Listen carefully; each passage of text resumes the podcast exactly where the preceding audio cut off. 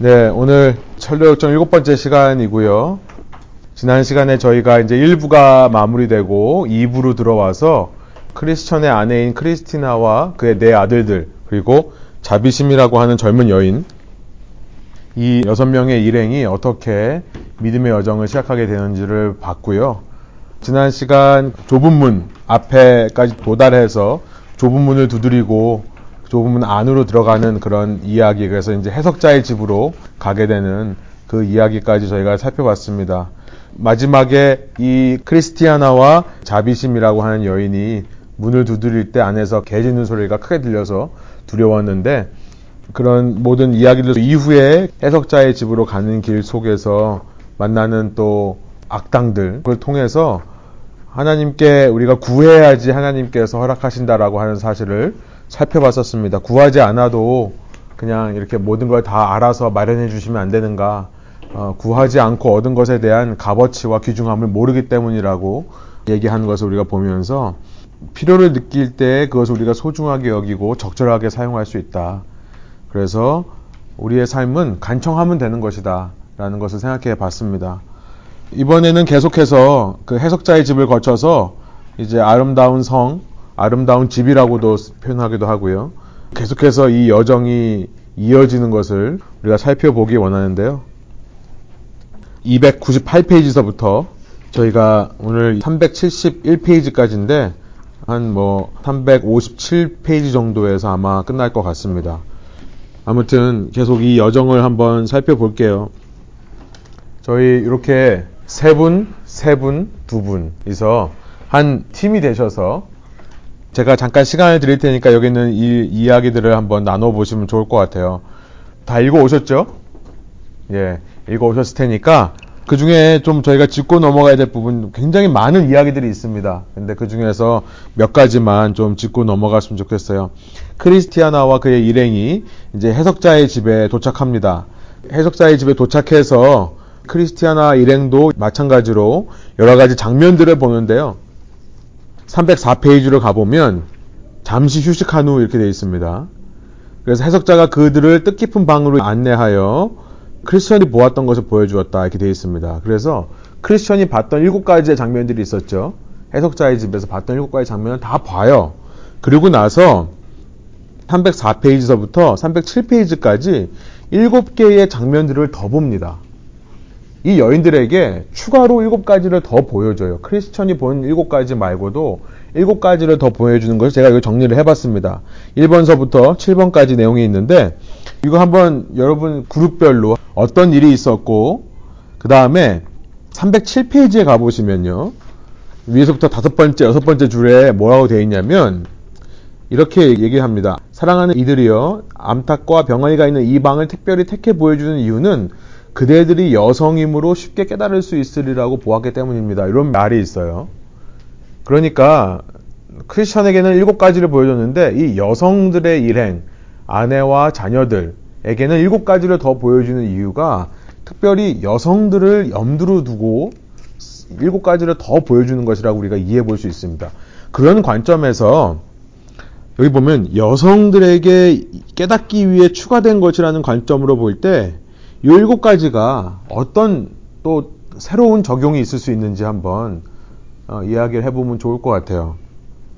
예를 들어서 저 같은 경우에는 어, 떻게 생각을 하게 되냐면 갈퀴를 진 사람, 어, man with a rake이라고 되어 있죠. 이 밑에 낙엽 같은 걸 쓰는 그런 것이 이 갈퀴입니다. 그런데 여기 보면 걸음과 집 같은 거, 나무 토막과 흙 같은 것을 긁고 있는 사람의 모습이에요. 그래서 이 광경이 무엇을 뜻하는지 짐작할 수 있겠어요. 이렇게 크리스티아나가 얘기하죠. 이 땅에 사는 인간의 모습. 근데 위는 안 쳐다보고 그 사람 위에서 면류관을 씌워주려고 하는데 위를 보면 자기 면류관이 씌워졌다는 걸 아는데요. 이 사람은 땅만 보면서 긁고만 있는 겁니다. 그러니까 무슨 얘기를 하냐면 305페이지에 보면 저렇게 땅만 보고 있는 것은 세상의 물질이 사람의 마음을 주관하게 될 때 그 마음을 하나님으로부터 멀어지게 만든다는 뜻입니다. 물론 모든 사람이 그 남자 여자 할 것 없이 똑같은 적용이 되지만 특별히 여성들을 염두로 이거 했다는 얘기는 저는 이렇게 생각이 들어요. 한 예를 보면 여성들이 훨씬 더 현실적이죠. 여성들이 훨씬 현실적입니다. 그렇죠? 그러니까 남자들보다 실제로 현실적인 걱정과 고민들을 굉장히 많이 하죠. 그런 성향이 있기 때문에 이런 이야기를 추가로 하는 것이 아닌가 이렇게 생각해 볼 수 있다는 거죠. 그래서 나머지 2번부터 7번까지를 제가 시간을 좀 드릴 테니까 앞으로 한 5분이면 되겠나요? 그러면 이렇게 할게요. 요 그룹에서 2번과 3번을 해주세요. 요 그룹에서 4번과 5번 해주시고 요 그룹 두 분이서 6번, 7번 해주세요. 자, 이제 시간이 다 되셨습니까? 예. 네. 시간관계상 한 항목당 짧게 좀 1분 내로 한번 정리해 주시면 좋겠어요. 거미의 방 이야기를 좀 얘기해 주시고 그 다음에 거미의 방에서 우리가 어떤 적용과 어떤 원리를 배울 수 있는가 아, 물론 이거는 모든 남자 포함해서 남녀 똑같습니다. 그런데 특별히 여성으로서 어떤 부분을 좀 더 적용할 수 있을까 그런 것들을 한번 얘기해 보시면 좋을 것 같아요. 많이 생각을 안 해보셨을 것 같으니까 우선 그냥 짧게라도 생각 드시는 것들을 나눠주시면 좋겠습니다. 거미의 방 얘기는 뭐죠? 여성으로서는 전혀 모르겠고요. 네. 지금 독거미가 많은데 진짜 아주 치명적인 되고 푸른 거미들이 있는데 그 거미들이라 할지라도 믿음에 서하면 가장 좋은 왕궁에 살 수 있다. 그러니까 정말 아무리 지독한 죄를 지는 죄인이라 할지라도 믿음이 있으면 천국이 보장돼 있다. 이런 뜻으로 저는 음. 읽었어요. 저는 여성들에게 좀 더 이게 어필되는 거라고 생각이 좀 들었어요. 왜 그러냐면 그때 당시나 지금이나 마찬가지로 사실 그때 당시엔 더 했죠. 여성들이 인격적인 취급을 못 받던 시대였거든요. 1600년대, 17세기는요. 그러니까 지금과 같이 여성 인권 운동이나 평등 운동이 있기 전이잖아요. 한 남자의 그냥 눌려 살 수밖에 없는 그런 삶 속에서 여성들이 가지고 있는 그런 자존감의 문제가 굉장히 많이 심각했을 거라는 생각이 들고요. 현대 시대도 마찬가지예요. 현대 시대도 어, 자매님들이 굉장히 낮은 자존감의 문제로 헤매고 어려워하는 시대입니다. 특별히 요즘 모든 문화가 저는 이제 청소년 사역을 하면서 아, 이 문화의 힘이 너무 강하다고 하는 건 많이 느꼈는데요. 어린 아이들이 10대 때부터 미디어가 제시하는 여성의 모습이 그게 아름다운 거고 그게 이상적이라고 하는 세뇌를 받으면서 살아요. 그 아이들이 대학생이 되고 나중에 결혼하고 할 때 정말 상당히 속에 있는 낮은 자존감의 문제와 열등감의 문제로 굉장히 힘들어합니다. 우리가 보기엔 너무 예쁘고 너무 그런 자매들도 마음속에 그런 마음들이 있어요. 그런데 그런 컨텐츠를 누가 만드냐면 그런 문화의 컨텐츠를 어, 정말 더럽게 느껴지기까지 하는 건데요. 40대 남자들이 만들어냅니다. 3, 40대 남자들이. 모든 그런 여성의 콘텐츠. 그러니까 지금 뭐 예를 들어서 한국에서 아이돌 그룹, 여자 아이돌 그룹의 프로듀서가 누구냐 보면 거의 다 30대, 40대 남자들이에요. 그러니까 남자들이 3, 40대가 된 사람들이 자기가 원하는 여성의 이미지를 10대 아이들한테 강요를 하고 그 10대 아이들이 그런 이미지를 보면서 큰다는 거죠. 근데 그런 비현실적인 무슨 광고를 하나 찍어도 전부 포토샵으로 수정하고 보정한 그런 걸 보면서 내가 저런 몸매가 돼야 된다, 저런 외모가 된다고 생각하는 아이들. 그러니까 그게 자매들이 더 심하다는 거죠. 물론 지금은 이제 남자들도 화장하는 시대이기 때문에 그런 게 있습니다만 정말 여성들에게 사회적인 그런 구조로 인해서 눌려왔던 지금은 어떤 문화적인 걸로 인해 눌려 있는 그래서 내가 정말 하찮게 여기고 내가 내 스스로를 어떻게 보면 낮은 자존감의 문제가 있지만 재밌는 게 뭐냐면 그 거미가 손에 잡힐만 하여도 왕국에 살고 있다라고 하는 잠언의 말씀. 참 신기해요. 그래서 뭐라고 하냐면 지금 306페이지에 보면은 성경에 이 말씀이 기록된 이유는 아무리 죄의 도구로 가득 찬 사람이라 할지라도 믿음의 손을 통해 하늘나라에 있는 왕궁의 가장 좋은 방에 들어와 살 수 있다는 사실을 가르쳐 주기 위함입니다. 남자들에게 이 메시지가 어필하는 것보다 여성들에게 훨씬 더 어필할 거라고 저는 생각이 들거든요. 어떤 방을 보여주는데 너무 깨끗하고 좋은 방이에요. 그런데 아무도 안 사는 것 같은데 알고 보니까 그 방이 거미의 방이었던 거예요. 거미가 살고 있는 방. 그러니까 우리는 그러면은 그 깨끗한 방에 거미가 보이면 거미를 죽여야지, 없애야지 이 방이 완벽해질 거라 생각을 하는데 주인은 그렇지 않다는 거죠. 이 방이 이 거미의 방이다. 아무리 독을 가지고 한차는 사람이라 할지라도 하나님 나라에서는 가장 좋은 방에 들어와 살 수 있다는 사실을 가르쳐 주기 위한 거다. 그런 메시지가 있다는 겁니다. 세 번째, 암탉과 병아리 얘기는 그러니까 우리가 엄마가 자녀를 집에서 생활할 때 평상시에 보통으로 잘 부르잖아요. 뭐 이거 먹어라 뭐 하면서 이게 평상시에 부르는 건 특별하지 않은데 아주 위험할 때는 막 너무 급해가지고 달려가듯이 막 비명을 지르고 부르거나 아니면 아주 제가 특별히 뭐를 이렇게 남편 몰래 감췄다가 거라든가 이런 거를 아주 이렇게 특별할 때 부르는 경우가 또 있고 그러니까 하나님이 똑같으신 것 같아요. 일반적으로 부르는 건 하나님과 나 사이에 우리 사이에 어, 자녀하고 부모님 관계처럼 내가 자녀들을 가졌을 때 어, 똑같이 하는 것처럼 그렇게 특별하게 부르실 때는 이유가 있다 올려갈 때나 뭐 주시고 싶을 때 알려주고 싶으실 때 자기 마음을 표현하고 싶으실 때 뭐 이런 것들이 생각이 들어요. 그러니까 이 모성애라고 하는 여성들만의 그 마음을 이용해서 이제 하나님의 은총에 대한 설명을 해주는 겁니다. grace죠, 은총. 하나님의 은총인데 이 닭이 암탉이 내는 네 가지 소리가 있다고 그러죠. 첫 번째는 일반 예, 일반 은총이죠. General grace죠. 그러니까 이거는 그냥 항상 내는 소리. 그러니까 이 땅에 하나님께서 비를 허락해 주시고 해를 허락해 주시고 지구가 돌게 하시고 이런 모든 자연 법칙 이런 것들이 다 general grace입니다. 하나님의. 근데 이것만으로는 뭐라고 하냐면 이것만으로는 얻어내는 게 없다. 그렇게 말하죠. 여기 307페이지 맨 윗줄에 보시면은 그는 일반적인 부르심을 통해서는 아무것도 주지 않는다.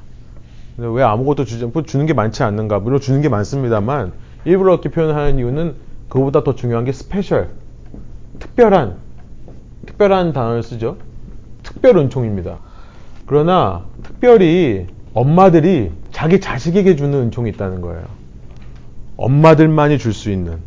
근데 그게 진짜 아이들한테 필요하다는 거죠. 그 포인트입니다. 그죠? 그러니까 여성들에게 굉장히 알아듣기 쉽게 얘기하는 거죠. Grace, special grace가 뭐냐? 하나는 뭐냐면은 품에 안을 때 나는 소리. 이게 세 번째 소리입니다. 암탉이 소리를 내는데 품에 안을 때 위로죠. 자기 자녀들에게만 주시는 특별한 위로가 있다는 거예요. 엄마들의. 우리 하나님이 우리에게 그렇게 하신다는 걸 얘기하는 거죠. 그리고 또 하나의 소리는 뭐냐면 위험한 일이 있을 때 경고를 하는 거죠. 그래서 이제 이 대목에서 마태복음 23장 37절의 말씀이 이사야서를 인용한 건데요. 그 말씀이 나오는 거죠. 예루살렘아 예루살렘아 선지자들을 다 죽이고 내게 파송된 자들을 돌로 치는 자여 암탉이 그 새끼를 날개 아래 모음같이 내가 내 자녀를 모으려 한 일이 몇 번이더냐 그러나 너희가 원하지 아니하였도다 이런 식으로 되는 거죠. 그래서 암탉에 비교한 것은 정말 엄마가 줄 수 있는 특별한 은총 그것이 뭐냐면 위로고 또 하나는 경고다라고 하는 사실을 얘기하는 겁니다. 다섯 번째 도살장의 양 이건 무슨 얘기죠? 이사야서 53장이 얼른 그거 그거 보고도 그대로 그 나오는 건데 그렇죠. 예. 예수님의 그 순종 같이 음. 어, 여자 여자분들이 가정에서도 그렇고 어, 교회에서도 그렇고 성경에 보면 그, 여성분들은 뭐 잡자마자 그러는데 요새 말은 뭐 그거 전혀 안 맞죠 그 어, 어떻든 간에 예수님 순종 분받지 않은 얘기겠죠 회장님 저 하나 얘기 될까요? 제가 처음에 초창기 예수님 믿을 때요.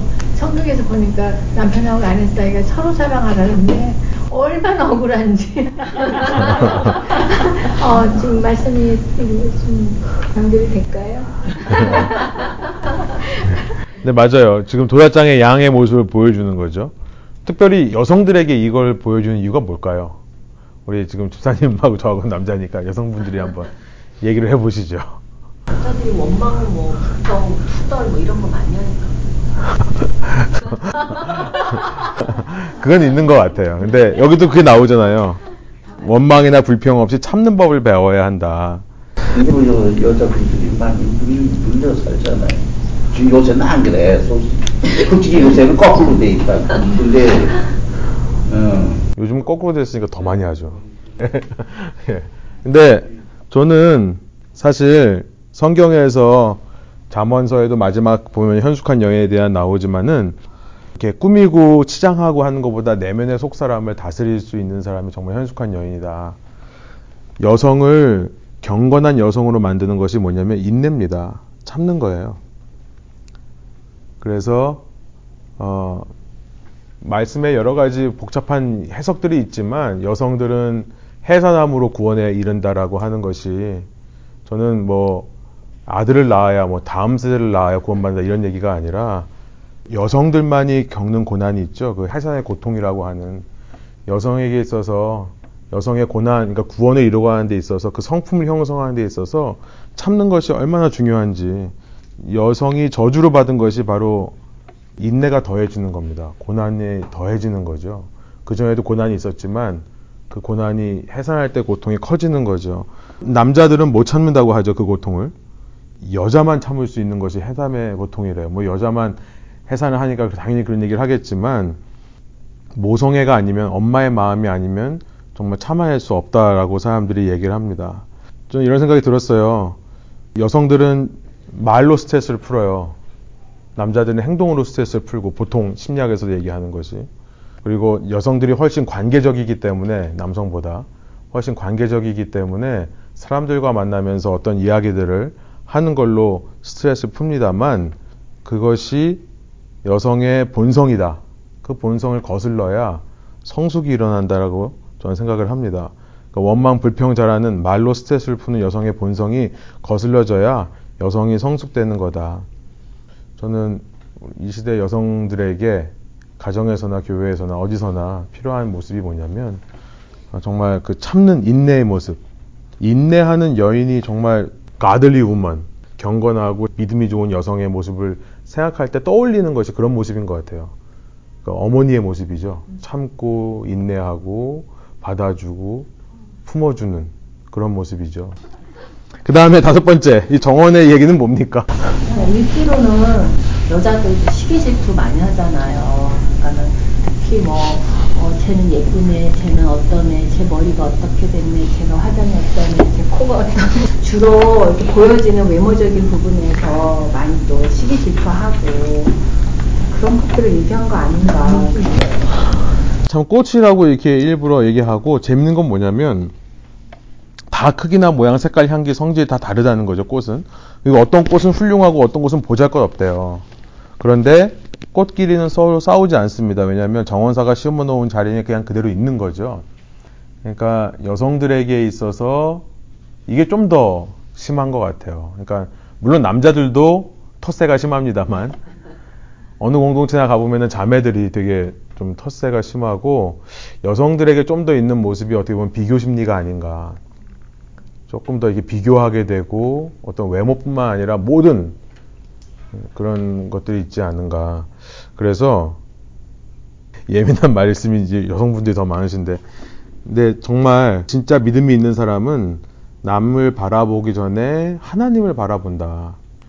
이 공동체에서 남자 여자 마찬가지입니다. 근데 이 공동체에 지금 우리가 함께 있는데 이것을 정원사가 꽂아놓은 꽃이라고 생각하면 그러면은 서로 비교하기보다 하나님을 먼저 생각하면서 서로 조화롭게 지낼 수 있을 거다라는 생각이 들었어요. 그래서 그런 부분에 참 중요한 원리인 것 같고요. 여섯 번째 열매에 대해서는 밭에 대해서는 뭐 이건 특별한 그렇게 뭐 남자 여자 다른 그런 것은 없는 것 같아요. 열매 맺어야 된다. 그죠? 하나님이 요구하는 열매를 맺지 못하면 그냥 불사르게 되고 탭이나 만들어 쓸 수밖에 없다. 뭐 이런 내용일 것 같고요. 마지막 7번 요걸 좀 얘기를 해보시겠어요? 빨간 옷을 레드와빈에 대해서 했는데 생긴 거는 너무 귀엽고 작고 귀여운 새가 빵 부스러기나 깨끗한 먹이를 먹을 줄 알았더니 징그러운 거미를 먹었잖아요. 네. 너무 실망을 한 거예요. 그, 그걸 보니 정이 뚝 떨어졌다고 예. 했는데, 어, 그러니까 거짓된 신앙 고백자, 네. 또 자기네끼리 모이면 죄를 물 마시듯이 어, 또 삼키고 그러니까 겉모습은 그럴듯해 보이고 참된 신앙자 같이 보이지만 속은 어, 그게 아니고 다 허례허식에 예, 가득 찬거 네. 겉모습만 어, 곱고 아름답고 또 거동도 이렇게 그럴듯하게 보이지만 정작 속은 그냥 텅 비어있는 그런 모습. 그러니까 꼭 여성에게만 적용되는 게 아니라 말씀드리지만 다 남성에게도 적용되는 부분이에요. 이 부분은 저도 참 그런 것 같아요. 근데 왜 좋은 본연도 남자라서 그런 얘기를 하는지 모르겠는데 사실은 예쁜 여자를 보면 이슬만 먹을 것 같잖아요. 그죠? 생리작용 하나도 없고 이슬만 먹을 것 같은 그런 생각을 하잖아요.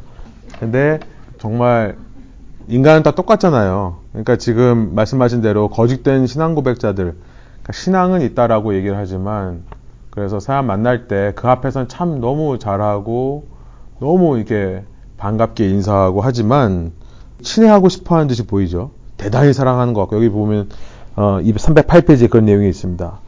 그들은 참된 신앙 고백자들을 대단히 사랑하는 것 같고 그들과 친해하고 싶어 하는 듯이 보입니다. 그런데 자기네들끼리 모이면 울새들이 거민을 잡아먹듯이 식단을 바꾸어 죄를 물 맞으시듯이 먹고 삼킨다. 네, 그래서 그런 모습들을 어, 좀 경고하는 것 같습니다. 예, 이런 식으로 이제 해석자가 앞으로 신앙생활을 하는 데 있어서 지금 이 좁은 문을 지난다는 게 제가 크리스천 얘기 때도 말씀드렸습니다만 그때가 거듭나는 순간이에요. 그러니까 그 좁은 문에서 기다리고 있는 선의라는 그 문지기가 사실은 예수 그리스도를 예표하는 겁니다. 상징하는 거고요. 그 좁은 문을 열고 들어왔을 때 사실 그때 크리스천이 되는 거죠. 근데 그러고 나서 바로 그냥 크리스천의 삶을 살아가는 게 아니라 반드시 해석자의 집을 거치면서 배워야 된다는 것을 얘기를 합니다. 신앙생활을 어떻게 해야 된다는지를 교육을 받고 양육을 받아야 된다는 것이 이 과정이에요. 그리고 나면 이제 308페이지, 309페이지 보면 이런 내용이 다 있고 나서 이제 해석자의 집을 떠나는데요. 나중에 보면 313페이지입니다. 떠날 때 보면은 목욕을 하라고 돼 있어요. 이게 뭐죠? 그러니까 예수님을 믿기로 결단해서 그 좁은 문을 들어갔습니다. 예수님의 환영을 받고 이제 해석자의 집에서 원리를 배우고 난 다음에 뭐죠 이게?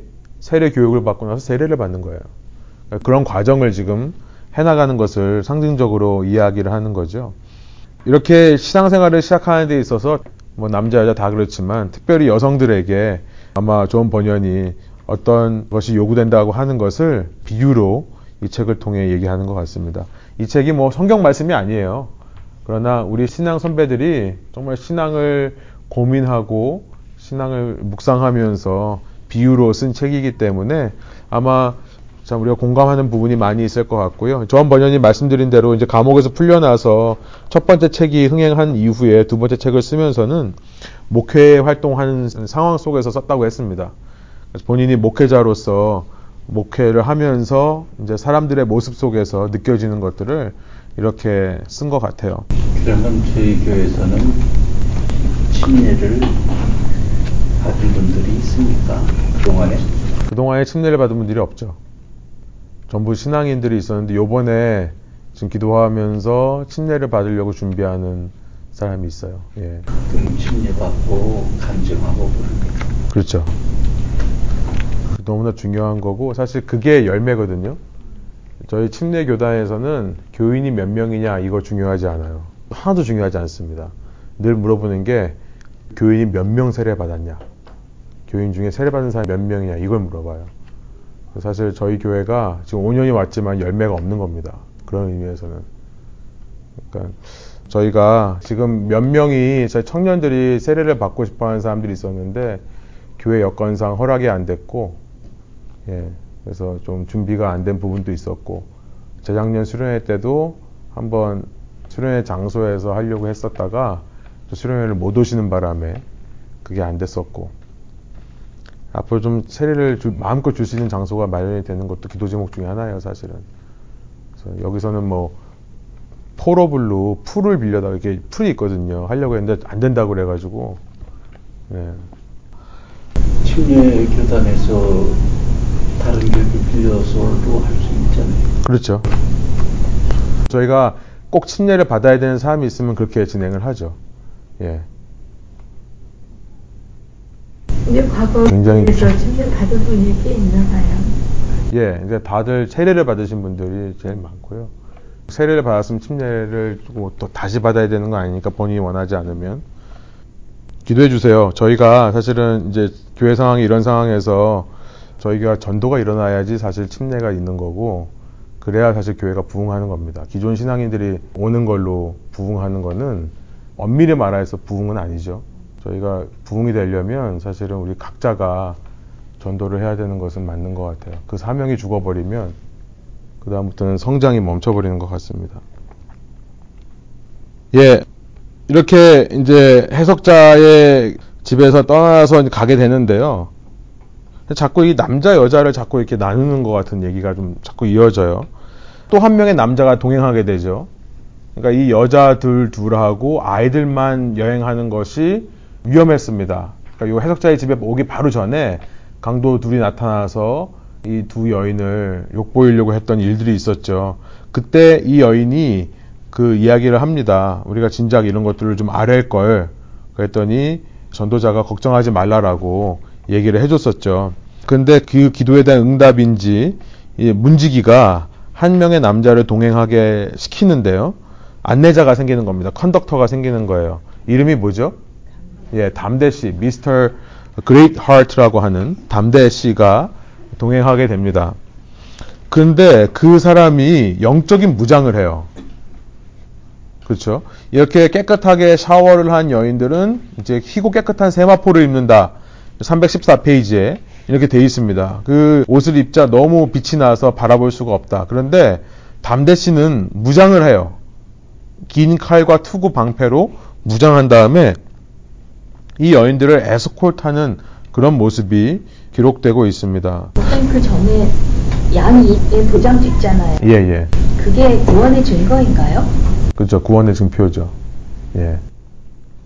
실제로 이게 비유기 때문에 이마에 찍었다라기보다 예, 인친다는 거고 이게 이제 계시록 7장에서 말하는 사람들의 머리에 인을 받잖아요. 예, 그런 장면하고도 다 아마 연결되는 것 같아요.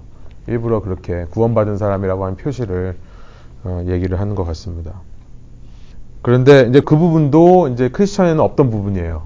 아마 여성을 주제로 하다 보니까 그렇게 아름다운 장식처럼 이렇게 하는데 어, 약간 그런 거 느끼세요? 여러분들은 어떤지 모르겠는데 요즘 젊은 사람들은 이런 내용을 보면 아마 아 이거 자꾸 성차별하는 거다. 요즘이 여성에게 갑옷을 입혀줘야 되는 시대잖아요. 그러니까 크리스천에게 갑옷을 입혀줬으면 크리스티아나에게 똑같이 갑옷을 입혀줘야 요즘 사람들은 만족을 합니다. 만약에 이 이야기를 지금 20대 대학생들에게 얘기했다 그러면은 이거 아마 이 책 안 읽을 거예요, 더 이상. 예. 그래서 그 부분을 우리가 한번 짚고 넘어가게 해야 될 것 같아요. 그 밑에 보시면 성에 대해서 그래서 제가 글을 썼습니다. 이게 지금 남자와 여자와의 어떤 다이내믹이 있는가를 얘기하는 것을 크게 두 가지로 얘기하면 하나는 complementarianism이고요. 서로 보완한다는 거예요. 남자 여자가. 그리고 또 하나는 egalitarianism이라고 하는 남자 여자는 무조건 동등하다라고 하는 이야기입니다. 이제 20세기, 19세기, 20세기 들어서 기독교에 의해서 여성 인권 회복 운동들이 많이 일어났고요. Feminist movement라고 하는 것이 많이 일어났고요. 그 결과 이제 지금은 egalitarianism, 그러니까 평등이고 동등입니다. 남녀 평등 시대예요. 그래서 말씀드린 대로 크리스천이 갑옷을 입었으면 크리스티아나도 갑옷을 입어야 평등한 거고 동등하다고 생각하는 관점이 egalitarian입니다. 여러분 성경에서는 사실은 엄밀히 말하면 egalitarianism을 말하지는 않아요. 성경에서 말하는 것은 뭐냐면 이 complementarianism입니다. 서로 남녀가 보완한다는 입장이에요. 왜 보완을 하냐면 남자가 온전하지 못하기 때문에 여자도 온전하지 못하기 때문에 서로 보완하는 거다. 여기는 남자 여자가 똑같은 가치와 똑같은 능력과 똑같은 대우를 받아야 그게 공정한 거다, 공평한 거다라고 얘기하는 거고요. 여기는 그거와는 좀 다릅니다. 물론 이제 하나가 더 있는데 그건 뭐냐면 authority, 권위주의적인 방식이에요. 기존의 가부장적인 제도라고 생각하시면 되겠습니다. 어디 여자가 어, 이런 것이 이제 가부장 제도라고 할 수 있어요. 사실은 이겔리터리안이즘은 가부장적인 그존의 16세기, 17세기 하여튼 중세 시대를 지배했던 중세 시대 이전에도 수많은 나라의 문명 속에서 지배해왔던 가부장적인 제도에 대한 반발로 이것이 시작됐죠. 사실 이 운동을 아까도 말씀드렸지만 18, 19세기, 20세기에 1800년대, 1900년대 교회가 크리스천들이 주도를 했습니다. 여성 인권 회복 운동의 주도자들은 사실은 크리스천들이었어요. 이 가부장적인 제도에서 남녀의 평등을 얘기를 하고 했는데 사람들은 그렇죠. 시계추가 한쪽에서 있다가 다른 쪽으로 가면 이 가운데 서지를 못하고 또 극단으로 가게 되는 법이에요.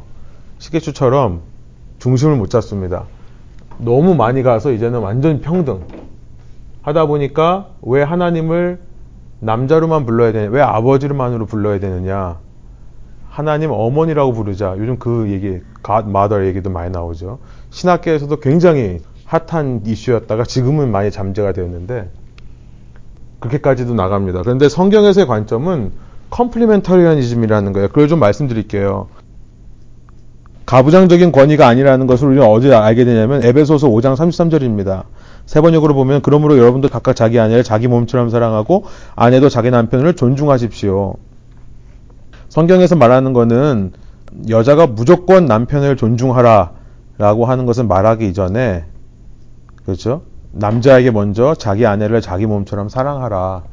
에베소서 5장을 읽어보면 어떻게 사랑하냐면 그리스도가 교회를 사랑한 것 같이 목숨을 주어 사랑하라 이런 얘기를 합니다. 그러니까 가부장적인 제도는 확실히 아니지만 그렇다고 해서 이겔리터리안도 아닙니다. 밑에 보시면 창세기 2장 18절에 보면 남자가 혼자 있는 것이 좋지 않으니 그를 돕는 사람 곧 그에게 알맞은 짝을 만들어 주겠다 이렇게 처음 여성을 창조하게 되는 그런 배경을 이렇게 말하고 있는 거죠. 그러니까 남자가 혼자 있는 것이 좋지 않으니까 돕기 위해 돕는 사람으로서 여자를 만들었다는 겁니다. 그러니까 성경에서의 비유는 뭐냐면 남자와 여자는 똑같은 가치를 가지고 있습니다. 똑같이 인간이에요. 남자도 하나님이 창조하신 인간이고 여자도 하나님이 창조하신 인간이에요. 둘은 똑같은 가치를 갖고 있습니다만 둘의 위치가 다르고 둘이 서로 할 수 있는 역할이 다르다는 것을 얘기하는 것이 컴플리멘터리즘이에요. 동등화돼 서로 역할이 다를 수 있다. 역할이 다르다 보니까 그것이 문화 속에서 우리의 삶 속에서 다른 질서로 나타난다. 이게 권위가 아닙니다. 다른 질서로 나타난다. 그래서 고린도전서 11장 3절에 보면 남자의 머리가 그리스도고 여자의 머리는 남자고 그리스도의 머리는 하나님이다. 그러니까 위에는 하나님이 계시고 그 밑에 그리스도가 있고 그 밑에 남자가 있고 그 밑에 여자가 있다라고 얘기를 하는 거예요. 아니 하나님하고 그리스도하고 이런 수직적인 관계입니까? 아니죠. 하나님하고 예수님은 삼위일체 하나님 한 분이세요.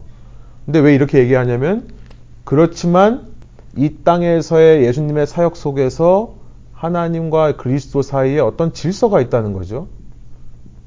내가 임의로 말하고 임의로 행동하는 것이 아니라 아버지께서 말하는 것을 듣고 행하신다라고 예수님께서 말씀하셨잖아요. 같은 분이신데. 그러니까 어떤 상하 개념 혹은 더 뭐 이렇게 종속의 개념이 아니라 주인과 종의 개념이 아니라 질서의 개념입니다. 행하시되 아버지 하나님이 원하시는 대로 거기까지만 행하시고 내가 의미로 말하지 않고 듣는 것을 말한다. 아버지께서 말씀하신 것을 내가 얘기한다. 이런 질서가 있다는 거죠. 그러니까 이게 수직 구조라기보다는 어떤 모습에 있어서 표현될 때, 이 땅에 있는 모습으로 문화로, 이 땅에서 삶으로 표현될 때 어떤 질서로 나타나는 것이다. 그러니까 그 마찬가지로 남자가 위에 있고 여자가 아래에 있는 것이 아니라 가정에 있어서 어떤 질서가 있다는 거죠. 교회도 마찬가지고 그런 이야기를 하는 겁니다. 그래서 에베소서 5장을 한번 읽어보시면 좀 좋을 것 같아요. 어, 머리와 몸의 관계다. 그러니까 머리가 없는 몸을 생각할 수 없고 몸이 없는 머리를 생각할 수 없죠. 서로 하나 되는 것이 이것이 하나님의 원하시는 거고 그걸 위해 어떤 질서만 필요하는 것. 이렇게 서로 보완하면서 하나 되는 것이 성경적인 관점입니다. 예, 그러니까 좀 그런 클리어한 것은 있을 수 있고 만약에 젊은이들이 교회에서 이렇게 차별하는 것좀 뭐냐 그러면 아 그건 차별이 아니라 질서의 문제에서 이렇게 얘기하는 것 뿐이고 물론 그러면 이런 얘기도 할 수 있습니다. 그러니까 뭐 남편이 신앙이 없으면 남자가 영적인 머리가 아니면 어떻게 되는 겁니까? 아내가 영적으로 봤을 때는 머리죠 그러면 아내가 그러나 가정에서의 관계로 봤었을 때는 하나님께서 그럼에도 불구하고 남자를 여성의 머리로 세우셨으니까 영적으로는 남편 따라가지는 않습니다. 남편 따라가면 안 되죠. 그러나 영적으로는 하나님을 따라가는 그리스도를 따라가야죠. 그렇지만 가정 안에서 최대한 남편을 인정하고 세워주고 정제적인 판단을 하는 게 아니라 또 선을 애매하게 걸어서 적당히 타협하는 모습이 아니라 정말 예수님을 모시면서 그러나 남자를 사랑하는 Case for Christ라는 영화가 있어요. 꼭 보세요. Case for Christ라고 하는 최근에 나오는 영화인데 정말 잘 만들었어요. 책은 굉장히 오래됐는데요. 그 리 스트로벨의 이야기를 그대로 영화한 거예요. 아, 이거 보다 저도 울었어요. 어, 펑펑 울었어요. 근데 이 장면이 뭐냐면 그 리 스트로벨이라는 사람이 지금 굉장히 영향력을 끼치는 목사님이신데 이분이 어떻게 무신론자 저널리스트에서 어떻게 목사가 되었는지를 얘기하는 과정이 있는데요. 아내의 역할이 거기서 정말 결정적입니다. 그런데 아내가 먼저 신앙생활을 시작해요. 남편과의 관계 속에서 갈등이 있어요. 그런데 저는 그 아내가 했던 말이 정말 남편은 어떻게 느끼냐면 아내가 가장 사랑하는 남자가 자기인 줄 알았는데 어느 순간 보니까 예수라는 남자예요. 그러니까 예수님을 믿기가 싫은 거예요. 그것 때문에라도. 근데 이 여자가 너무나 지혜롭게 그 관계 속에서 난 정말 예수님을 사랑하고 예수님에게 내 삶을 드리고 싶은 마음이 있는데 동시에 난 당신을 너무 사랑한다. 그리고 당신도 나와 같이 그 길을 갔으면 좋겠다고 하는 그런 메시지를 굉장히 지혜롭게 하는 모습들이 이게 그려져요. 그래서 참 많은 감동이 되더라고요. 그러니까 너는 내 머리가 아니야 라고 얘기하는 게 아니라 이분이 머리가 안 되면 예수님이 머리지만 그러나 그래도 머리로서 섬겨주고 존중해주고 그런 모습. 이따가도 좀 나오겠는데요. 저는 그 311페이지와 312페이지의 이 내용 읽어보셨죠? 자비심에게 해석자가 얘기하는 겁니다. 이 해석자의 집에서 이제 그 크리스티아나에게 어떻게 여기까지 왔는지를 쭉 얘기를 해요. 얘기해달라고 해요. 그러면서 크리스티나와 계속 대화를 하다가 해석자가 이제는 자비심에게 얘기를 합니다. 당신은 어떤 동기로 여기까지 왔습니까? 그랬더니 자비심이 말을 못해요, 선뜻. 굉장히 부끄러워하면서 저는 체험이 적어서 그냥 침묵하고자 하는 거다고 말하고 싶지 않다고 무슨 말해야 될지 솔직하게 얘기하면 저는 체험이 적어서 가다가 다시 되돌아가지 않을까 그냥 중도 하차하지 않을까 크리스티나 아주머니는 뭐 환상과 꿈을 말씀하시면 저겐 그런 것도 없다고 그리고 집에 두고 온 사람들이 자기 권고를 거절한 거에 대해서 사실 슬프지도 않다고 막 이런 얘기를 해요. 근데 재밌는 게 뭐냐면 이 자비심의 이야기가 쭉 이어지죠. 그러면서 이 해석자가 그 자비심의 이야기를 굉장히 귀엽게 여기고 하는 말이 뭐냐면 어떤 확신이 있지 않다 하더라도 이미 이 자비심의 말 속에 하나님의 인도하심이 있는 겁니다. 근데 너무 이 자비심은 뭐라 그럴까 완벽한 모습, 좀 더 강한 신앙의 모습이 보여져야 자기도 구원받은 사람이라고 생각하게 되는 것 같아요. 그런 해석자가 이렇게 얘기합니다. 진리를 의지하고 나온 만큼 당신의 출발은 훌륭합니다. 당신은 룻과 같은 여자입니다. 룻은 나오미와 그 하나님 여호와를 사랑했기 때문에 부모와 고국을 떠나기 전에는 알지 못하던 백성과 살아갔지요. 이제 보아스의 말을 빌려 그에게 축복합니다. 여호와께서 내게 행하신 일에 보답하시기를 원하며 이스라엘 하나님 여호와께서 그 날개 아래 보호를 받으러 온 내게 온전한 상 주시기를 원하노라. 저는 이걸 읽으면서요. 사도행전 16장 31절이 생각나더라고요. 사도 바울이 자기 옥문을 지키던 간수에게 자살하려고 하는 사람 붙잡고 주 예수를 믿으라. 그러면 너와 내 집이 구원을 얻으리라. 아니 구원이라고 하는 것은 개인적인 고백이어야 되는 것이 아닙니까? 근데 어떻게 너가 믿으면 너와 내 집이 구원을 받는다고 얘기를 하는가? 근데 그 의미를 잘 생각해 보면 한 사람이 어, 이 자비심처럼요, 혹은 크리스천처럼, 혹은 크리스티나처럼 한 영혼을 전도하는데 크리스천의 이 이야기가 정말 파워풀한 것 같아요. 크리스천이 크리스티아나와 그의 아들들을 구원하기 위해서 멸망의 도시에 머물러서 그들을 설득하는 작업을 택하지 않았습니다. 크리스천은요, 도망갔어요. 귀를 막고. 놀라운 게 뭐냐면 그런 크리스천의 모습이 크리스티아나의 마음속에 와서 박히는 거예요. 그러면서 어느 순간 그렇게 하나님만 바라보고 정말 가는 사람의 모습 속에서 나도 그 길을 가야겠다는 생각이 들게 되는 겁니다. 그러니까 신기해요. 인간적으로 함께 있으면서 설득하고 잘 비유 맞춰줘서 어떻게든지 교회 나오게 하고 이런 방법을 택한 게 아니라 크리스천은 정말 자기가 갈 길을 간 거죠. 크리스티아도 그런 갈 길을 가는데 그런 모습 속에 자비심이라는 여인이 함께 하게 됩니다.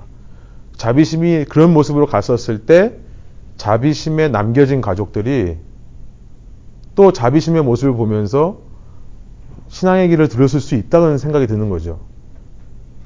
그러니까 한 신앙인이 어떻게 내가 믿으면 내 집이 구원을 받는다라고 말하는가? 한 신앙인이 정말 끝까지 그 길을 어, 완주해가는 모습을 볼 때, 그러면서 주위 사람들을 무시하는 게 아니라 주위 사람들과 정말 사랑하는 모습들, 마음을 표현하면서 간다면 그 모습 속에서 그 주위 사람들도 구원받는 게 아닌가. 제가 생각나는 자매가 있어가지고 오늘 아침에 이 페이지를 찍어가지고 보냈어요. 제 이야기를 했어요. 저희 집이 원래 독실한 유교 집안이었습니다. 철마다 제사 드리고요. 제사 드릴 때 정말 손자들까지 다 절해야 되는. 그것도 제가 장자다 보니까 남자 중에 제일 나이가 많아요. 그러니까 앞에 나가서 술잔 돌리고 뭐 영이 들어온다고 문 열어놓고 뭐, 뭐 태우고 막 이런 정말 완전히 그렇게 저희 다 모이면 뭐 몇십 명 돼요. 한 30명, 40명 돼요. 근데 그 사람들이 다 저런 모습 상상해 보세요. 한 집에서. 예, 그랬는데 한 명이 믿기 시작했어요. 저 삼촌이에요. 저희 아버지의 동생. 그 형제 중에 가장 남자 중에 가장 어린 그 삼촌이 하나 믿더니 이분이 목회기를 결심하신 거예요.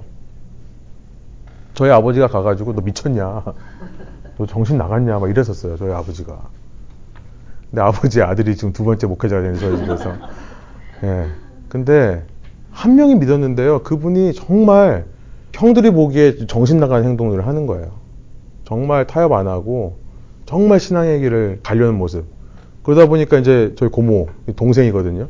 삼촌의 동생이 믿게 되고 그러면서 저희 어머니도 옛날에 어렸을 때 교회 다녔던 기억으로 교회 나가보게 되고 한 사람부터 시작해서 어느 순간 제사를 드리는데 제사 안 드리고 무릎 꿇고 기도하는 사람이 더 많은 거예요. 어느 순간. 그래서 제가 저희 나이 또래에선 처음으로 제사할 때 제사 안 하고 무릎 꿇고 기도했거든요. 그러니까 나와가지고 대표 돌려야 되는 사람이 무릎 꿇고 기도할 수 있으니까 막 할아버님이 막 화를 내셨죠. 할아버님이 102세로 소천하시면서 영접하고 돌아가셨어요. 그러니까 한 사람이 믿으면 저는 그 집이 구원받는다는 걸 믿어요. 그 사람이 그냥 비유 맞추고 잘 보이려고 하는 모습에서가 아니라 정말 신앙의 길을 타협하지 않고 걸어가는 그 모습을 보면서 하나님이 없어요. 왜냐하면 결국은 내가 설득해서 되는 게 아니라 그 사람이 하나님 만나야 되거든요. 그러니까 내가 할 수 있는 최대의 일은 뭐냐면 타협하는 모습을 보여주는 게 아니라 정말 하나님에게 온 삶을 드리는 모습을 보여주는 것이 답입니다. 그러다 보면 하나님께서 부르심이 있는 사람이라면 믿게 되어 있는 것 같다는 생각이 들어요.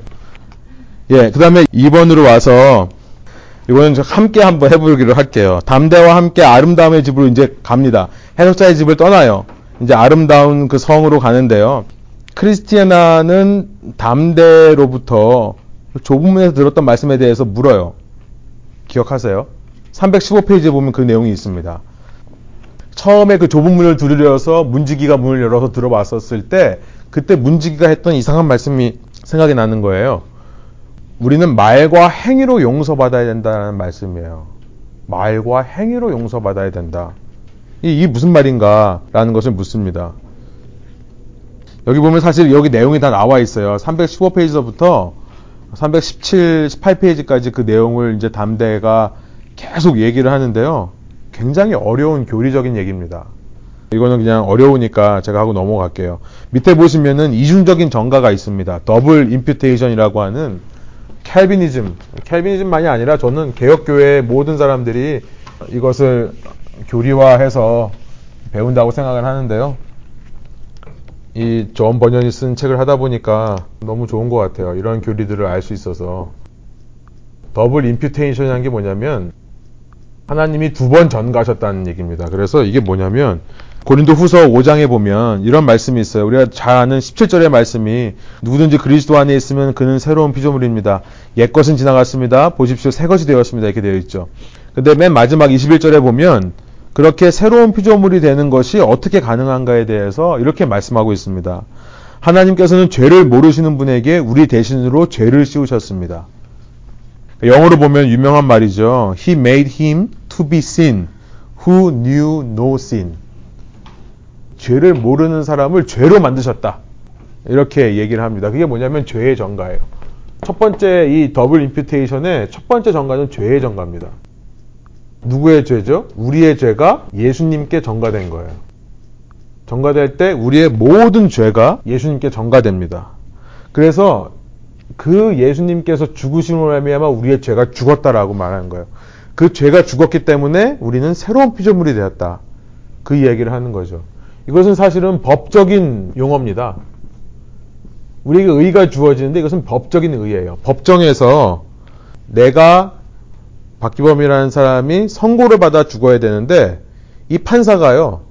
이 사람이 죽는 대신 이 사람의 모든 죄를 다른 사람에게 전가시켜서 그 사람을 죽이라라고 판결을 내린 거예요. 그러니까 법적으로 이것은 의가 주어지는 겁니다. 이것을 통해 뭐라고 되어 있냐면 화해의 말씀을 우리에게 맡겨주심으로 세상을 그리스도 안에서 자기와 화목해 했다. 이 19절의 말씀이 이거예요. 이 죄가를 사람들의 죄가를 따지지 않고 예수님께서 해주신 말씀은 뭐냐면 화해의 말씀만 하셨다. 이것이 이제 첫 번째 이 여기서 말하는 말로써 용서받는다는 것의 의미입니다. 그런데 여기서 끝나는 게 아니라요. 죄가 전가되었는데 의가 전가됩니다. 이게 double imputation이죠. 우리에 있는 죄가 예수님께 전가되었더니 예수님 안에 있는 의가 우리에게 전가되더라.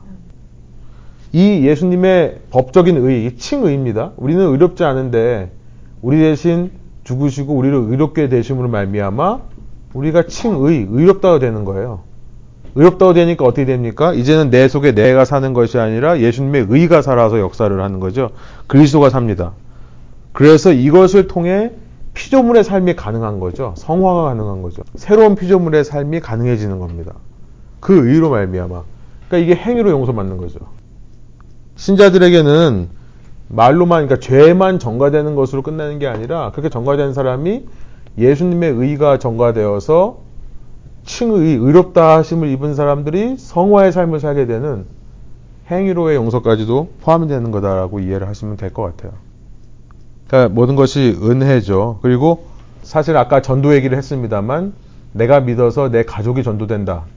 사실은 이 이야기가 일어나는 거죠.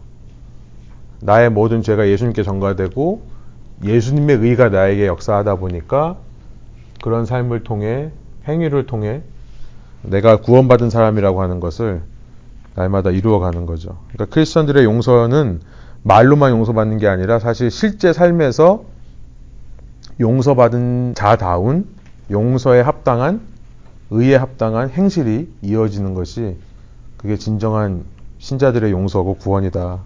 그런 얘기를 하는 겁니다. 3번으로 돌아와서요. 요거는 조금 나눠볼 수 있을 것 같은데요.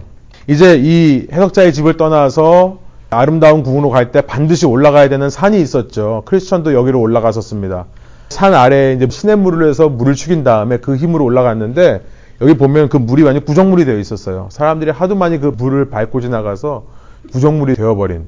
그런데 산을 올라가는데 기억나시죠? 크리스천도 한참 올라가다가 어느 곳에서 쉬었습니다. 정자에서 잠깐 쉬면서 처음에는 이런 쉼터를 허락하신 하나님을 찬양했어요. 그러다가 거기서 너무 많이 자버려서 허겁지겁 깨서 오다가 초청장 두루마리를 두고 오게 되는 그래서 그걸 다시 되찾기 위해 그 험난한 길을 돌아가야 되는 일을 겪었었습니다.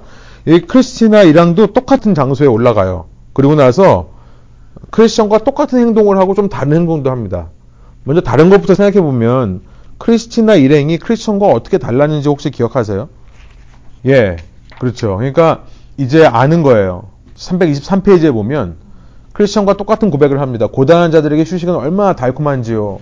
그리고 이런 여행에 지친 순례자들에게 이런 휴식처를 만들어 주신 순례자의 왕은 얼마나 좋으신 분인지요. 이렇게 찬양을 합니다. 그런데 바로 이 얘기를 해요. 그런데 우리는 잠자는 일에 관해 주의해야 합니다. 내가 들은 바에 의하면 잠을 자다가 불쌍한 크리스천은 큰 손해를 보았다고 합니다. 한 사람의 실패가요. 뒤에 오는 사람들에게 본이 된다는 거예요. 참 놀랍습니다. 그러니까 크리스천의 입장에서는 정말 어리석은 행동을 하면 자기를 너무 자책했잖아요. 남이 정말 보기에 그 정도까지 안 해도 된다 싶을 정도로 크리스천은 자기를 자책했거든요. 내가 이거밖에 안 되는 인간이구나. 근데 자기의 실패가 하나님의 놀라운 섭리 속에서 후대 사람들에게 이런 교훈이 되는 일이 있을 줄은 아마 크리스천은 몰랐을 것입니다. 이게 하나님의 놀라운 점이에요. 우리가 신앙생활을 하다가요, 실패할 수 있습니다. 그리고 우리는 연약하기 때문에 때론 넘어지기도 많이 넘어지죠. 그런데 나의 실패와 나의 부끄러움을 숨기지만 말고요. 나의 아픔, 나의 상처들을 함께 나눌 때요. 그리고 나서 거기다 사인을 붙여놓는 거예요. 내가 이런 실패 때문에 넘어졌으니까 뒤에 오는 사람들은 조심하라고 써놓으면 그 이야기가 뒤에 오는 사람들한테 이렇게 도움이 된다는 거죠. 저는 크리스천은 공동체라는 것이 바로 이런 거라고 생각합니다. 우리가 좋은 모습, 멋진 모습, 승리하는 모습, 정말 말씀대로 잘 살아가는 모습만 보여주는 공동체가 아니라, 물론 그러면 좋죠. 그런데 그러지 않을 때도 나의 스트러글이라든지 나의 부족함이라든지 나의 죄라든지 모자람들을 정말 스스럼 없이 서로에게 얘기할 수 있고 그런 것들을 들을 때 어떻게 저 사람 저럴 수가 있냐가 아니라 함께 아파하고 함께 고민하면서 그 사람의 문제를 내 문제처럼 해결해 주려고 하는 사람들의 모임. 그러면서 그것이 그 다음 사람들에게, 그 후대 사람들에게, 다른 순례자들에게 이런 서양 영향력을 끼칠 수 있는 공동체가 교회가 되어야 되는 게 아닌가 생각이 들어요. 그런데 여러분 같은 면이 있었습니다. 다른 면도 있었는데요. 이렇게 크리스천의 이야기를 들었기 때문에 다르게 행동해요. 심지어 이 막내의 이 아이의 이름이 처음 나옵니다. 야고보라는 아이가 어, 아버지의 그런 모습을 통해 아들이 배우는 거죠. 이제 힘들다고 하면서 그런데 어머니 말씀이 좀 생각난다고 어머니 말씀에 하늘로 가는 길은 사닥다리와 같고 지옥으로 가는 길은 언덕을 내려가는 길과 같다. 사다리를 올라가는 것은 굉장히 어렵죠. 근데 지옥으로 내려가기 너무나 쉽다라는 말을 하는 겁니다. 그러면서 하지만 제 생각에는 언덕을 내려가는 일이 가장 어려운 일이 될 날이 올 거라고 봐요. 그러니까 이 아이가 참 막내 아이가 벌써부터 이런 생각을 한다는 것은 부모님의 신앙의 모습이 아이들에게 전해지는 겁니다. 저는 부모들이 자녀들한테 가르쳐야 될 게요. 이상적인 모습. 정말 내가 승리하고 정말 잘하는 모습만이 아니라 엄마 아빠의 스트러글과 실패들도 자녀들한테 이야기할 수 있어야 된다고 생각하고요. 사실 그게 줄 수 있는 가장 영향력이 있는 가르침인 것 같아요. 엄마 아빠는 뭐든지 잘하고 이러는 게 아니라 엄마 아빠도 이런 데서 이렇게 스트러글 했단다. 엄마 아빠도 이렇게 어려워했단다. 그게 사실 솔직한 모습이잖아요. 자녀들에게 그런 모습을 보여줄 수 있다면 우리의 신앙이 아마 바르게 서 있다는 반증이 될 겁니다. 그런데 이제 같은 점도 있는 거예요. 그 같은 점이 뭐죠? 똑같이 크리스천처럼 무슨 실수를 하죠? 물병. 예, 물병을 두고 와요 또. 물병이 이제 bottle of spirit이라고 그러는데 그걸 보면 이제 영혼이 회복되는 그런 겁니다. 그러니까 이 자비심 여인이 뭐라고 그러죠? 324페이지에 보면 중간쯤에 있습니다. 음료수병을 잃고 왔음을 발견한 크리스티안은 아들을 시켜 찾아오도록 했다. 그러자 내 생각에 이곳은 무언가 잃어버리는 장소 같다. 여기서 크리스천님은 두루마리 책을 잃어버렸고 크리스티나 아주머니는 병을 입고 왔잖아요. 선생님 이게 무슨 이유일까요? 이렇게 얘기하죠. 그랬더니 그 담대라고 하는 안내자가 이렇게 얘기를 합니다. 어떤 이들은 깨어 있어야 할 때 잠을 자고 기억할 때 잊어버리곤 하지요. 바로 이 때문에 종종 저 휴식처에서 순례자들이 물건을 잃어버리곤 합니다. 그 다음에 말한 것이 너무나 중요한 것 같은데요. 순례자들은 크나큰 기쁨 중에 받았던 것들을 잘 지키고 기억해야 합니다. 어, 저는 이게 참 어, 의미가 있다라고 생각이 들어요. 여러분 이게 무슨 의미일까요? 순례자들은 크나큰 기쁨 중에 받았던 것들을 잘 지키고 기억해야 합니다. 만약 그렇지 못할 때 그들의 기쁨은 슬픔으로 끝나고 햇빛은 구름에 가려지고 맙니다. 이 장소에서 당한 크리스천의 이야기가 그 증거입니다. 받은 은혜도 그런 거예요. 그렇죠. 예. 또. 기억하고 받은 증거를 예. 잠, 잠안 되죠. 잠을 자면 안 된다. 잠은 자야죠. 잠깐 쉬라고 있는 게 되니까. 근데 쉬라고 있는 데서 그냥 자버리면 안 되는 것 맞습니다. 근데 주로 잠잘 때 보면은 편안할 때잖아요. 그러니까 너무 세상에서 사는 게 편안해지면 어, 내가 옛날에 받았던 은혜 다 까먹고 그냥 지금이 좋다고 생각할 것 같아요. 그런 의미인 것 같아요, 저도. 기독교라는 게 핍박이 있을 때 오히려 증가하는 그렇죠. 그러니까 그 로마의 그 무시무시한 핍박 속에서 오히려 신앙이 더 커지고요. 중국의 중화 사상 1930년 때부터 완전히 외부로부터 단절시켜 버리고 중화 사상을 주입하는 그런 핍박 속에서 오히려 기독교가 더 퍼졌다고 얘기를 하잖아요. 그러니까 핍박이 있을 때 잡초와 같이 더 퍼져나오고 번져나가는 것이 기독교인데요. 그런데 그런 핍박의 시기에서 안 되니까 이제는 평화의 시기를 허락하는 거죠. 그러니까 기독교가 핍박받을 때는 그렇게 급성장했다가 기독교가 모든 세상의 중심이 되어버리니까 그렇죠. 교황이 종쳐야 하루가 시작되고 교황이 종쳐야 하루가 끝나는 세상이 되어버리니까 기독교가 급속도로 타락하고 변질되는 겁니다. 그러니까 이게 그런 의미라는 생각이 들어요. 고린도전서 10장 12절에 그런즉 선줄로 생각하는 자는 넘어질까 조심하라. 저는 이 말씀이 생각나더라고요. 선줄로 생각하는 자는 넘어질까 조심하라. 우리 삶에 모든 것이 평안해질 때 오히려 고난이 사라지고 어 정말 기도 응답 다 되고 막 아무 문제 없고 누가 기도 제목 있어요 그러면 없어요. 오히려 그럴 때 넘어질까 조심할 수 있는 사람이 그런 마음이 인간은 다 똑같기 때문에요. 조금 힘들 때 하나님 찾다가 조금 살만하면 하나님 안 찾는 것은 너무나 인간적인 본성적인 마음이기 때문에 그런 것들을 경고하는 게 아닌가. 순례자들이 꼭 이런 데서 물건을 잃어버린다라고 하는 거. 크리스천과 크리스티나도 그랬다면 나도 그럴 수 있다는 생각을 한번 해보게 되는 그런 겁니다. 넘어가 주시고요.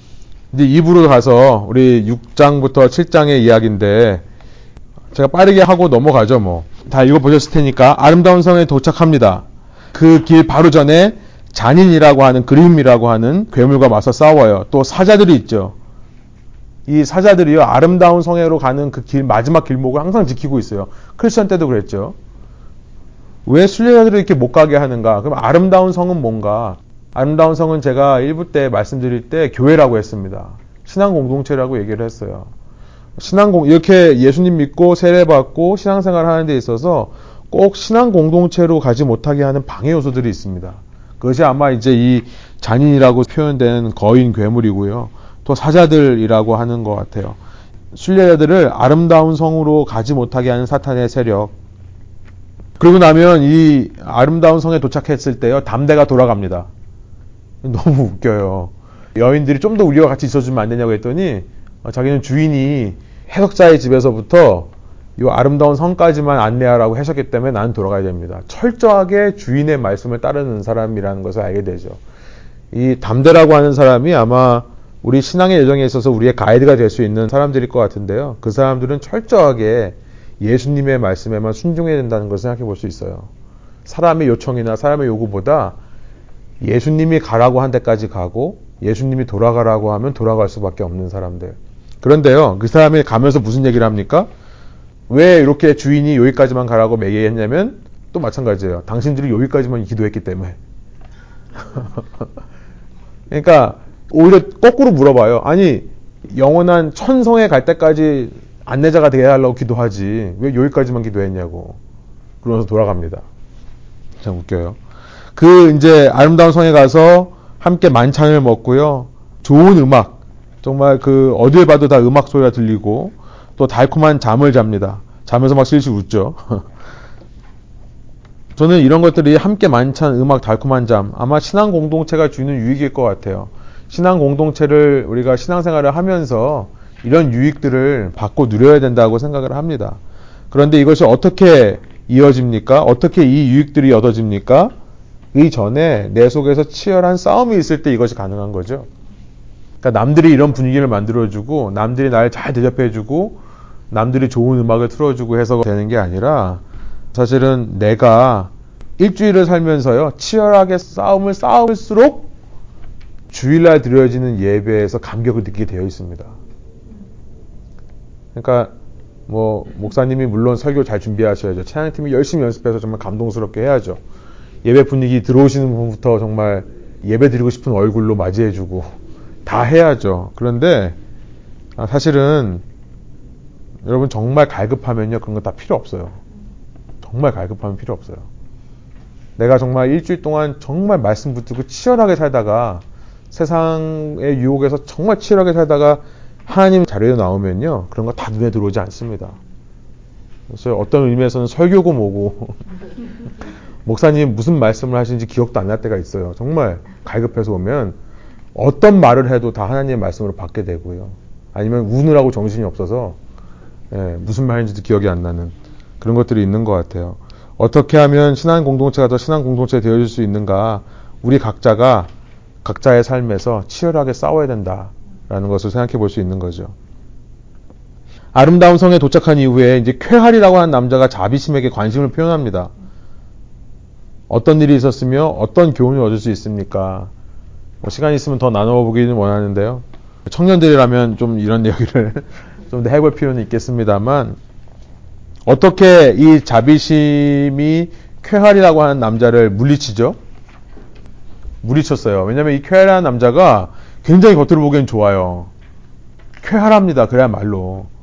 굉장히 괜찮아요. 그리고 337페이지를 보세요. 여기 보면은 이 이런 쾌활이라는 남자에게 넘어간 후덕이라는 여자의 이름이 바운티풀이라는 이름의 여자 이름이 이렇게 나와 있는데요. 너무 웃겨요 이름이.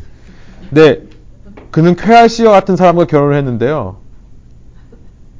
나중에는 안 좋게 끝났습니다. 그랬더니 분별이 이렇게 얘기해요. 그러면서도 그 남자는 틀림없이 신자임내 했겠죠. 그러니까 이 쾌활이라는 사람 보면 정말 신자처럼 보이는 사람입니다. 하나님을 믿는 사람처럼 보이고 정말 여자가 봤을 때 매력적이에요. 근데 이 남자를 어떻게 했죠? 가난한 사람들을 위하는 거를 자꾸 보여주는 예. 하나님의 사람과 이웃 사람이 믿음 생활을 꾸준히 했어요. 예. 여성들이 보여줘야 되는 것들에 대해서 아마 좀 얘기하고 싶은 것이 많이 있는 것 같아요. 그러니까 어떤 남자에 대해서 어떤 남자를 만날 때라든지 어떤 모습을 보여야 되는가 그냥 그 남자에게만 잘 보이고 싶은 마음으로 교제를 시작하면 안 된다고 하는 것이 있는 것 같아요. 그러니까 이 남자도 쾌활이한 남자도 시- 교회는 다닙니다. 그런데 이 교회 생활을 하는 자비심에게 끌리는 이유가 뭐냐면 사실 성품 때문에 그래요. 그녀는 틀림없이 훌륭한 가정주부가 될 거야 라고 하는 생각. 세욕적이지만 그게 세욕적이진 않아요. 그죠? 뭐, 얼굴이 예쁘고, 뭐, 몸매가 좋고, 그래서 끌렸던 게 아니라, 이 여자를 봤었을 때 정말 훌륭한 가정주부가 될 거다. 그런데 그 이상도 이하도 아닙니다. 그러니까, 훌륭한 가정주부라는 거는 그냥 집에만 있는 여인, 나만 도와주는 여인으로만 생각하는 거예요. 남자가요. 근데 그런 남자에게 나는 당신만을 돕는 사람이 아니라 자비를 당신에게만 베풀지 않고 나는 하나님의 마음으로 하나님이 원하시는 가난한 자들을 위해서도 내가 이걸 합니다. 내가 의복 만드는 거는 그냥 이렇게 집안일 잘하는 사람으로 보이기 위한 것이 아니라 하나님이 나에게 주시는 이 마음을 가지고 어려운 사람들 돕기 위해 하는 겁니다라는 것을 보여주니까 질색을 하고 도망간다는 거죠. 그래서 뭐 이성교제에 있어서 크리스천이라고 해서 여러분들이 뭐 나중에 사익감이나 며느리감 하실 때도 크리스천이라는 것보다 또 성품보다도요 사실은 주님 안에서 내 자녀와 함께 한 곳을 바라볼 수 있는 사람 그것이 제일 중요한 것 같아요. 함께 서로만 바라보면요 진짜 치고받고 난리 납니다. 나중에 그리고 끝나죠. 함께 서로가 아닌 다른 곳을 함께 바라볼 수 있는 사람을 만나는 것이 너무나 중요하다는 생각이 들고요. 이번에 보면은 여기서 한 달 동안이나 머물면서 휴식을 취하는데요. 아들 마태가 병에 걸리는 일이 나옵니다. 어떻게 병이 나왔죠? 그리스도 피와 살을 먹으면 예. 고전에 보면 재밌는 표현이 있어요. 뭘 먼저 먹어요? 이 Mr. Skill이라고 하는 노련 씨가 옵니다. 노련 씨가 와서 먼저 뭘 먹여요? 예. 너무나 중요한 포인트죠. 먼저 설사약을 먹이는데요. 338페이지. 그 약은 염소의 피와 암송아지의 재 그리고 우슬초를 약간 섞어 만든 것이라 했다. 이게 뭡니까? 예, 구약의 제사예요. 이 마태가 이제 좀 커가지고 예수님을 영접하게 되는데요. 구약의 율법은 한계가 있다는 것을 이렇게 부유적으로 얘기하는 겁니다.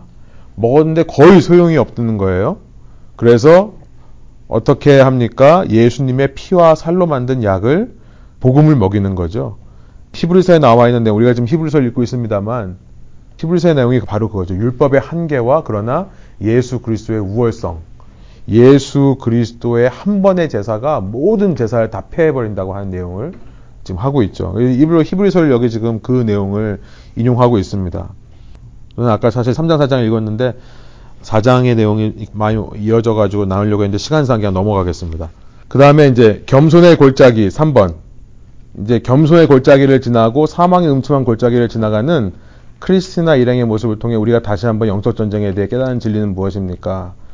시간이 좀 없기 때문에 말씀드리면 겸손의 골짜기를 지나면서 자기 아버지였던 크리스천이 아볼루온 이 마귀와 싸웠던 장소를 가게 됩니다. 거기에 크리스천이 흘렸던 핏자국이 있어요. 싸운 자국들이 남아 있습니다. 아까도 말씀드렸지만 우리 삶 속에 싸운 흔적, 치열하게 싸운 흔적 이것은요. 우리 아이들에게 다음 세대에게 최고의 교육인 거예요. 그래서 무조건 덮어놓고 다 승리했다고 하지 마시고요. 그 처절한 싸움의 과정을 제대로 보여주시고 하는 것이 정말 너무나 중요한 것 같습니다. 근데 한 가지 계속해서 확실하게 되는 것이 뭐냐면 아무리 사망한 음침의 골짜기를 하면서 뭐 악마가 달려오고 막 이러고 굴에서 나와가지고 위협하지만요 신자들에게 손을 못 대더라 하는 것이 반복적인 주제입니다. 이 일행에게 손 하나 까딱을 못하는 거예요.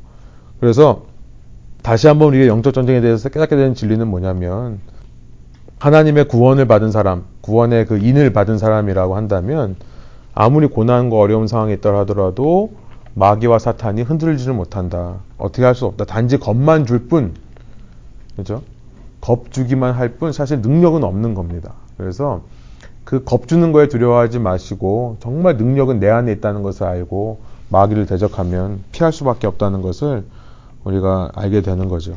마지막 질문만 한번 저희 잠깐 나눠보고요. 시간이 없는 관계로 저희끼리 한번 한 가지씩이라도 좀 나눠볼 수 있으면 좋겠는데요.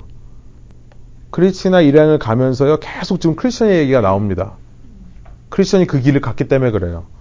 주위 사람들에게 또 후대 사람에게 여러분은 어떤 신앙인으로 기억되고 싶으신지 그를 위해 오늘 내 삶에서 이 내용을 통해서 구체적으로 적용할 것이 무엇이 있는지 이 그룹별로요. 우리 짧게 좀 나눠 보시고 제가 5분 드리겠습니다. 5분 후에 마치도록 할게요.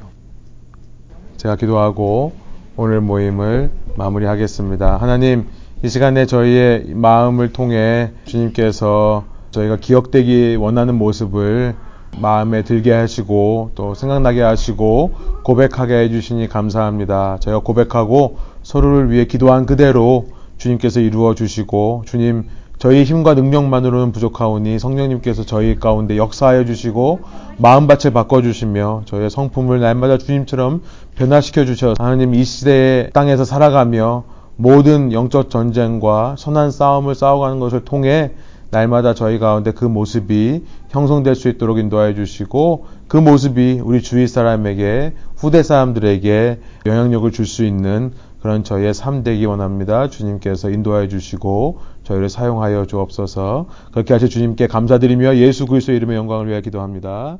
아멘.